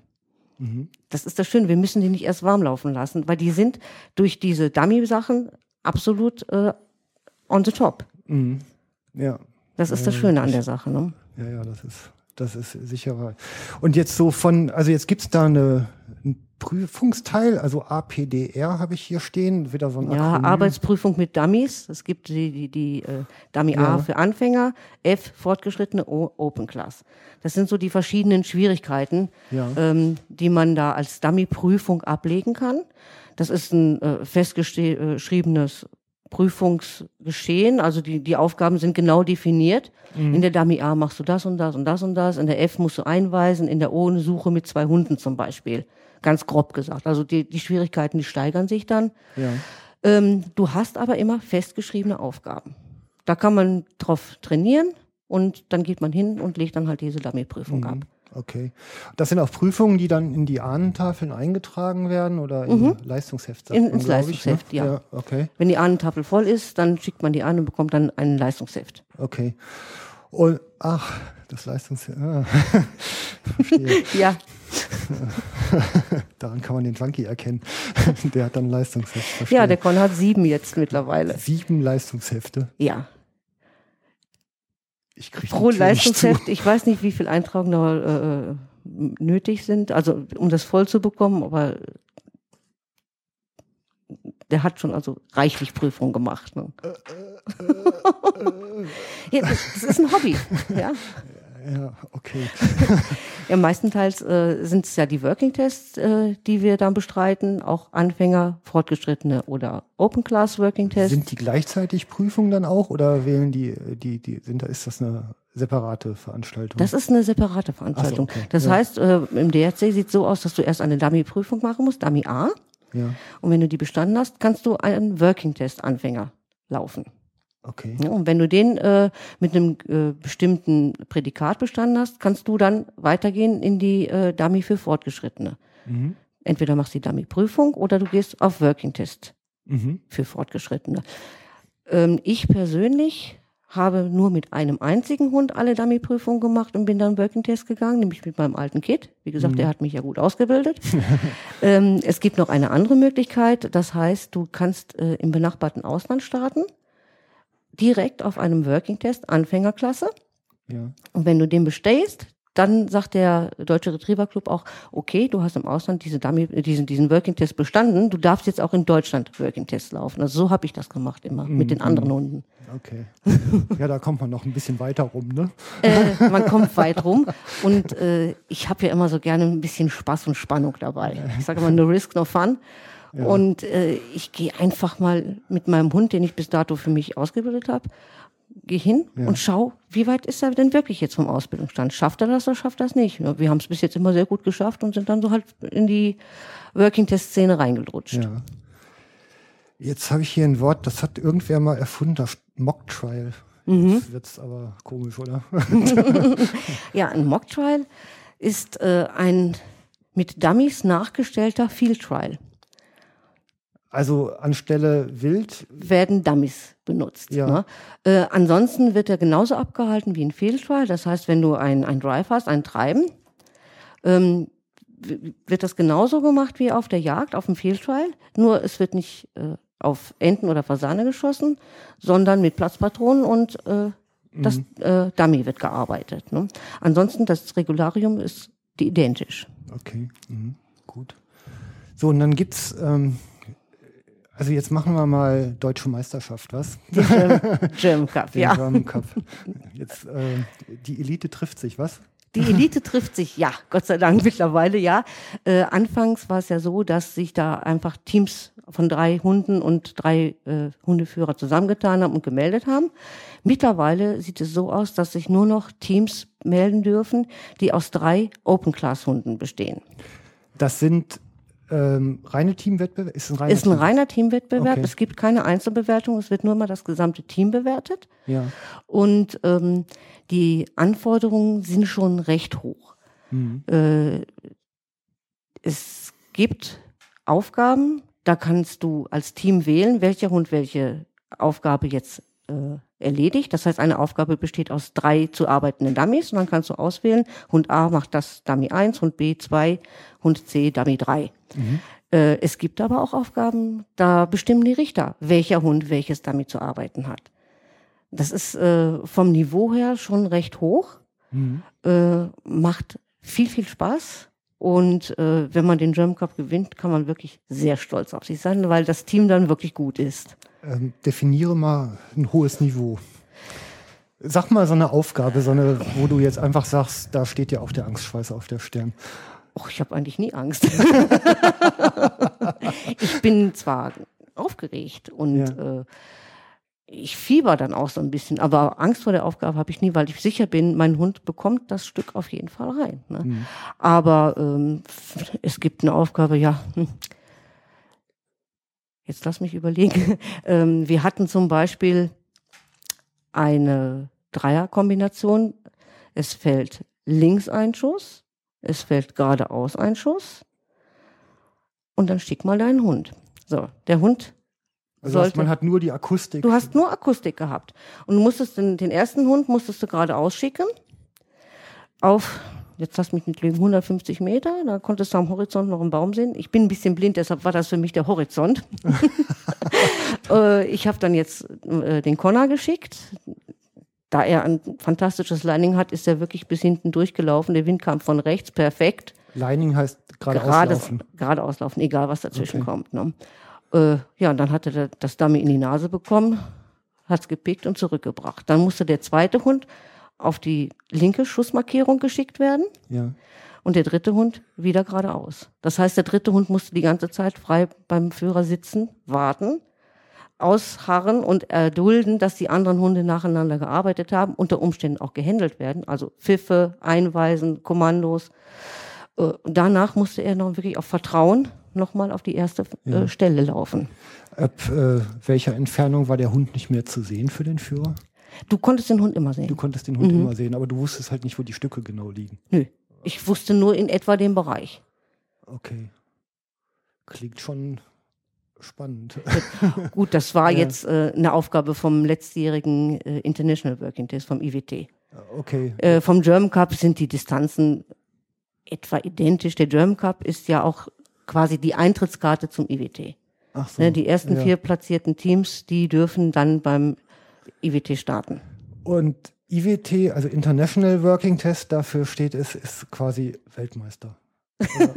Oder? Äh, sagen wir mal Europameisterschaft. Europameisterschaft. Also da treffen sich doch dann die, die besten Teams aus den verschiedenen Ländern, die wir hier so haben. Äh, sei es jetzt die skandinavischen Länder, Ungarn macht immer mit, Tschechien macht mit, die Österreicher machen mit, Schweiz, äh, Deutschland natürlich, Holland, Belgien. Nee, Ja. Belgien nicht. Die haben sich äh, so, so ein bisschen rausgezogen in den letzten Jahren. Ne?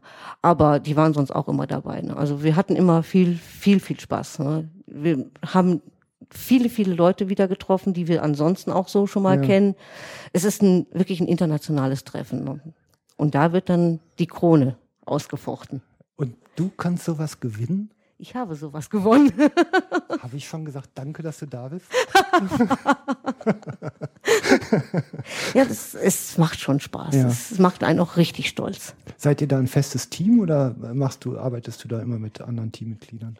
Ähm, nee, wir haben seit vielen Jahren äh, ein feststehendes Team. Äh, drei Frauen, drei Golden, wie sich das gehört. Habt ihr ja genug zu frisieren nach Feierabend, oder? Gar nicht. ja, ich, äh, Horst Lichter hat ja, glaube ich, mal eine goldene Zitrone bekommen für diese Art von Bemerkung. du, ich bin blond, ich stehe dazu, ich habe da gar keine Probleme mit. Alles ist gut. Ja. Ähm, wer waren denn die anderen? Also seit äh, letztem Jahr starte ich mit äh, einer neuen Teamkollegin. Ja. Äh, vorher war das immer lange Jahre die Norma Swolski und ich, Ah ja, die mhm. das Team gebildet haben, mit dem Christian Schlögel. Äh, der führt übrigens einen Chesapeake Bay Retriever, Ah, eine Hündin. okay. Äh, dann ist die aus Altersgründen leider ausgeschieden. Der Christian hatte keinen Nachfolgehund. Dann mussten wir uns dann einen äh, neuen Teamkollegen suchen. Und wir haben jetzt eine sehr nette aus dem Osten, ist meine liebe Heike, mit ihrem Bubi. ja, Bubi ist einfach nur ein artiger Hund, also ganz toll.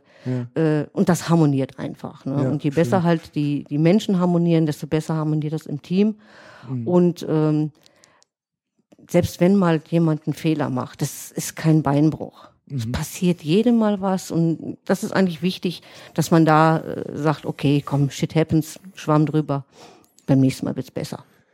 Ähm, Kapitelwechsel.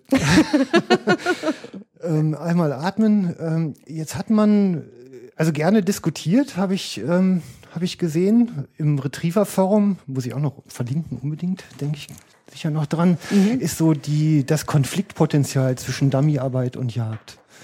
Ähm, da kommt ja gerne mal so der, äh, der Vorwurf, dass, dass die Dummyarbeit die jagdlichen Quali- Qualitäten untergraben würde. Äh, halte ich für ausgemachten Humbug. Die Dummyarbeit soll ja jagdähnlich gemacht werden. Ja. Ähm, was man bei der Dummyarbeit nicht trainieren kann, ist natürlich die Wildschärfe. Das geht nicht. Das geht wirklich nur mit Wild. Aber das ist doch das Einzige. Füll das Wort Wildschärfe mal mit Leben. Ich habe mich nämlich schon lange gefragt, was das genau bedeutet. Ja.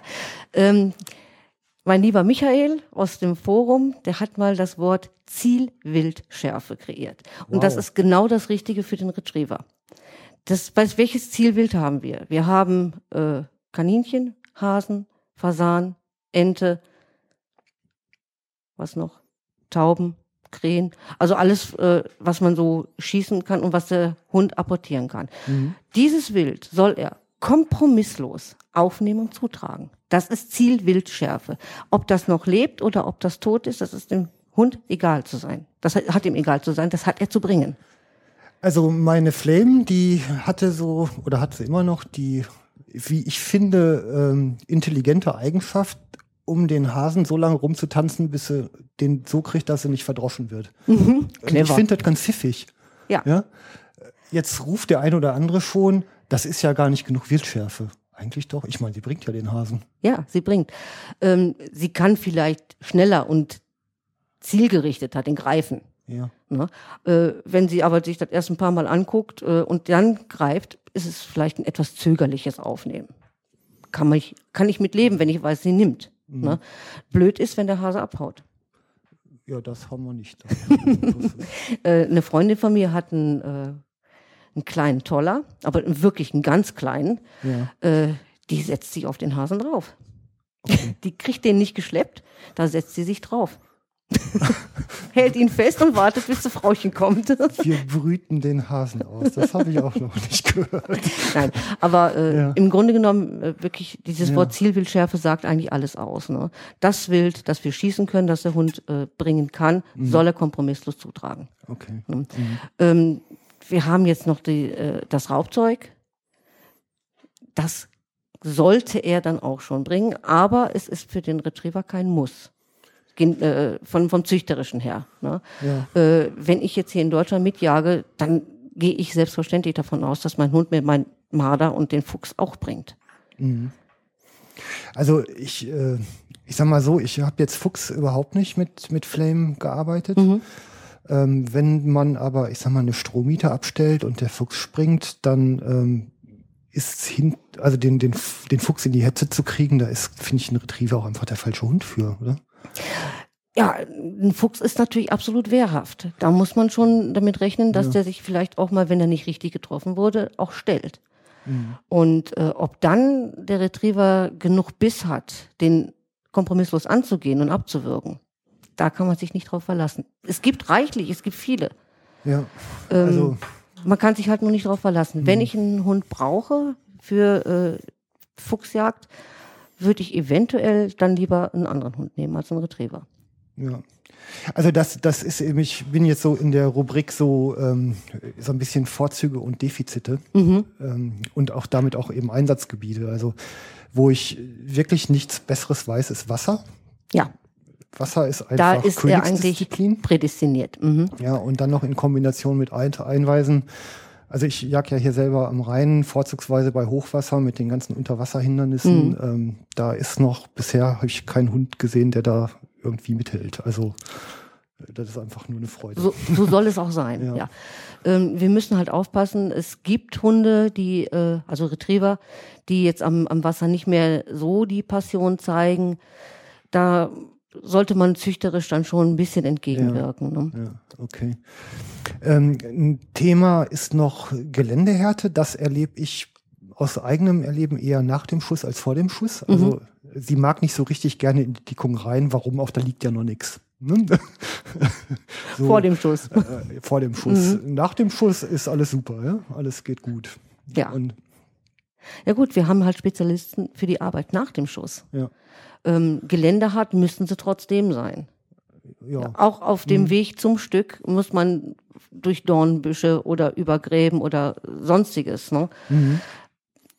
Stichwort Einweisen aufs Blind. Ich habe gesehen, da hinten ist ein äh, Fasan runtergekommen, mein Hund nicht, weil er gerade irgendwo was apportiert hat. Dann muss er aber auch den Gehorsam und die Geländehärte zeigen, dorthin zu gehen, wo ich Ja. ihn hinschicke. Ne? Mhm, genau, okay. Ja, Schweiß hatten wir schon ähm, äh, nach, genau, also Totsuchen. Raubwildschaf sind sie in der Regel eigentlich nicht, kann man sagen. ne? Oder kommt vor vielleicht. Kommt vor, aber, aber verlass dich nicht drauf. gehört nicht zu den Dingen, auf die man sich verlässt. Mhm. Ja, im Alltag, ich habe meine ja immer bei mir. Ja. Im Alltag äh, soll der Retriever sich äh, wirklich unauffällig zeigen.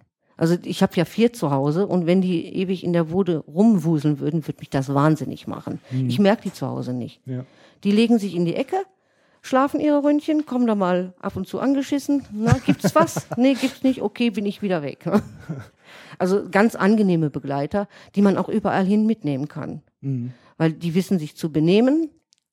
Ich habe sie ja gut geprägt als Welpe. Und ähm, die fallen gar nicht unangenehm auf. Und so soll er auch sein. Grundsätzlich, jeder Hund sollte so sein, aber der Retriever ist, äh, der zeichnet sich wirklich sehr aus. Ne?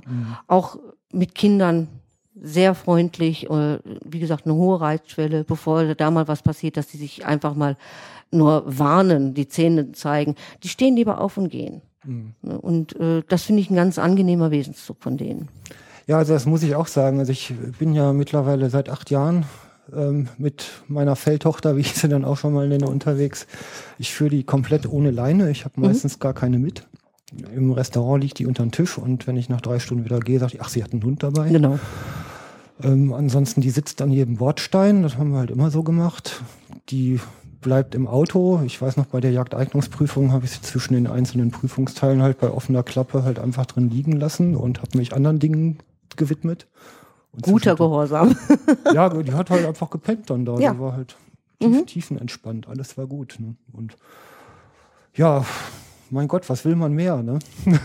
Du, mehr kann man nicht Ja, ja. erwarten. Das ist Eben. wirklich perfekt, ne? Ja, also Alltag wirklich wunderbar. Und wenn wir, wenn wir zur Jagd gehen und ich die Flinte aus dem Schrank hole, dann, dann ist die da. Ja, so soll es sein. So sind's, Ja. äh, ist bei meinen ja auch. Ne? Ja, gut. Ähm, wenn man so reinfinden möchte in das ganze Geschehen, äh, an wen sollte man sich wenden? Direkt an den Züchter, mal ein Training angucken irgendwo? Ich würde mal schauen, ähm, wo sind Working Tests in der Nähe? Wo kann ich mir die arbeitenden Hunde mal anschauen? Ja. Ich kann dann auch hingehen und kann mit den einzelnen Hundeführern mal sprechen, kann mich mit denen unterhalten, wo kommt der Hund her, was ist das für ein Hund. Äh, ich kann mir die Aufgaben anschauen, sehen, wie der Hund die erledigt. Ähm, kann dann auch sagen, oh, der Hund gefällt mir besonders gut. Oder ist da noch ein Bruder oder eine Schwester aus, aus dem gleichen Zwinger? Den Züchter gucke ich mir mal genauer an, schaue mir die Homepage an, nehme mal Kontakt auf per E-Mail oder per Telefon, fahr mal hin, besuch mal verschiedene Leute. Einfach mal schauen, äh, wo stimmt die Chemie am besten, ähm, wo wird jetzt ein Wurf geplant oder äh, erwartet und äh, fixe mich da so langsam mal einfach mal rein. Mhm. Ja, ich denke, eine wichtige Botschaft ist, ähm, die fallen nicht vom Himmel, ein gut ausgebildeter Hund. Man muss sich wirklich drum kümmern, Ja. auch wenn die sehr leichtführig sind. Aber dafür hat Einen man dann sich selbst erziehenden Hund gibt es noch nicht. Nee, nee. so Ja. ja, genau. Aber da kann ich dann auch immer äh, empfehlen, mal beim RTT vorbeizuschauen. Da kann man immer mal zugucken oder auch mal äh, äh, sich mit den Leuten unterhalten. Da kriegt man wirklich auch gute Tipps. Ne? Ja, oder bei den ja. Mhm. Bezirksgruppen vom äh, d- des Deutschen Retriever Clubs, da kann man auch immer hingehen. Auch da ist es eine gute Anlaufstelle, wenn ich einen jungen Hund habe. Genau. Also ich schmeiß die Links mal in die Shownotes, auch vom Retriever Forum. Wir werden ja weltweit gehört, denke ich. da kann ja nicht jeder nach Loma zum RTT fahren. Wobei im Mai lohnt es sich wirklich. Ne? Da ist ja das Jubiläum der, des Golden Retrievers und da haben die einen ganz großen Working Test mit äh, vielen internationalen Richtern, Ja. die sehr dem äh, äh, Retriever verbunden sind, dem Golden Retriever jetzt. Ne? Ja. Äh, da ist eine, Ja. der, der, der Atkinson aus England, einer der ganz, ganz großen alten Züchter. Ja. Dann äh, Jennifer und Gordon Hay, da habe ich meinen Kleinen her. Ah, Das okay. heißt, äh, äh, der Rüde von denen ist der, Vater. Ja. Äh, dann Malcolm und Lynn Stringer, ganz bekannte Richter, sehr, sehr nett, sehr, sehr versiert. Aus Ungarn dann äh, Oliver Kirali. Also es lohnt sich aus Dänemark, der John Jules Petersen, auch ein alter Richter und Goldenzüchter. Also nicht alt Ja. vom, vom, vom, vom äh, Lebensjahr her, sondern von der Erfahrung. Ne? Also das wird ein ganz tolles Event und da kann man bestimmt ganz tolle Sachen sehen. Ja, ja, das glaube ich auch. Und wahrscheinlich darf man auch die Würstchenbude und den Bierstand nicht verfassen, oder? Bloß nicht vergessen, das Catering ist hervorragend. 18. Mai, nicht vergessen. Am 18. Mai 2013 in Loma. Wunderbar. Ja, sind wir ganz gut durchgeritten, ne? Oh, das war ja aber kurzweilig. Gibt es denn noch irgendwas, was du auf jeden Fall noch loswerden möchtest zum Thema Retriever? Oh je. Ja, ein ganz berühmter Begriff ist der berüchtigte Will to Please. Mhm. Der Retriever zeichnet sich durch den Will to Please aus, das heißt den Willen zur Zusammenarbeit. Mhm. Der Retriever möchte ja gerne mit dir zusammenarbeiten, das ist ja auch äh, züchterisch gewollt. Ähm, und äh, viele wissen gar nicht, was Will to Please ist. Der Hund macht's nicht aus Liebe zu dir. Aber er zeigt eine gewisse Bereitschaft, mit dir zusammenzuarbeiten, die manch anderer Hund nicht hat. Mhm. Wenn ich so an meinen Drahter denke, der sagt, ich gehe, klar gehe ich, aber ich guck mal für mich, was da hinten ist, nicht weil du mir das sagst. Ja, ja. Ne, Das sind schon so mentale Unterschiede. Ne? ja, stimmt, das macht sie außergewöhnlich. Ne? Ja, also das war so schon so das Resümee. ich meine, ich habe ja im Training auch meine voll Gebrauchshunde, ob es der Wischler ist oder ob es der Drater ist. Mein Nero, seit neun Jahren ist der bei mir, ist der beste Retriever, den ich habe, als Drater. also man kennt schon da äh, diverse Unterschiede und ich muss immer sagen, für meine Zwecke, für mein Niederwildrevier ist der Retriever wirklich der perfekte Hund. Er jagt nicht laut. Mhm. Brauche ich aber nicht. Mhm. Weil äh, eigentlich soll er nach dem Schuss arbeiten. Wenn er vor dem Schuss arbeitet, kann ich immer noch ein Glöckchen um den Hals binden. Da weiß ich auch, wo er ist. Ja, macht ihn auch laut, ja. Macht ihn auch laut, genau. Ansonsten ist er wirklich ein stummer Jäger. Äh, sehr relaxed soll er sein und ähm, verlangt wenig Aufmerksamkeit von mir. Und das ist das Angenehme, wenn ich mit meinen zwei ausgebildeten Hunden zur Jagd gehe. Ich muss mich nicht um die kümmern. Mhm. Das ist das Schöne daran. Ne? Wenn ich dann anlege, ich weiß genau, äh, die sind da, wo ich sie gese- hingesetzt habe, die kommen mir nicht in die Quere. Ja. Das ist das Schöne dran. Ja, das macht's wirklich angenehm. Also man Ja. trägt ja genug Gebimsel mit sich rum, wenn man da unterwegs ist. Ne? Und wenn der Hund dann einfach von sich aus kooperiert, das ist schon eine ganz tolle Das ist das Sache. Tolle dran. Ja, Mhm. das ist schon schön. Werbeblock, ähm, du hast da ein Buch liegen. Ach vor ja, dir. mein Retriever-Büchlein, das ich da geschrieben habe. So. Erzähl doch noch mal eben davon was. Ja, das ist einfach so das Buch für, ich sage mal in Anführungsstrichen, Lieschen Müller. Wenn ich mir nicht sicher bin, welchen Hund ich mir anschaffen möchte, ist das Retriever-Buch eigentlich äh, ein sehr schöner Abriss über die ganzen äh, verschiedenen Rassen, über die Welpenauswahl, über die ersten Schritte der Ausbildung, äh, über die verschiedenen Linien, Showlinie, Standardlinie, äh, Fehlschwal- oder Arbeitslinie äh, und auch, was kann ich außerhalb der Jagd mit dem Hund machen, außerhalb der Dummyarbeit. Ne, da, es gibt Obedience, es gibt Agility, es gibt Fährtenarbeit, das alles kann man auch mit dem Retriever machen. Okay. Und das ist so eigentlich so ein, so ein Abriss äh, für Gott und die Welt. Ja, liebe Petra, dann danke ich dir ganz herzlich für deine Ausführungen, deine Offenheit und den tiefen Einblick in dein Wissen. Ein paar Jahre hast du ja jetzt schon gesammelt und Ja, mittlerweile sind es 15 Jahre, ne? ja, sind, glaube ich, schon ein paar Hunde und ihre Führer durch deine Hände gegangen. Unter anderem du. Unter anderem ich, ja. Und das ist draus geworden. Ähm, das war's dann mit der Ausgabe 1 vom Jagdfunk. Euch am anderen Ende des Internets danke ich herzlich fürs Zuhören, wenn ihr bis hierhin gekommen seid. Nutzt fleißig die Kommentarfunktion zum Post. Ich freue mich auf Vorschläge für weitere Themen und Gesprächspartner. Und dann sage ich mal bis bald beim Jagdfunk. Ne? Tschüss.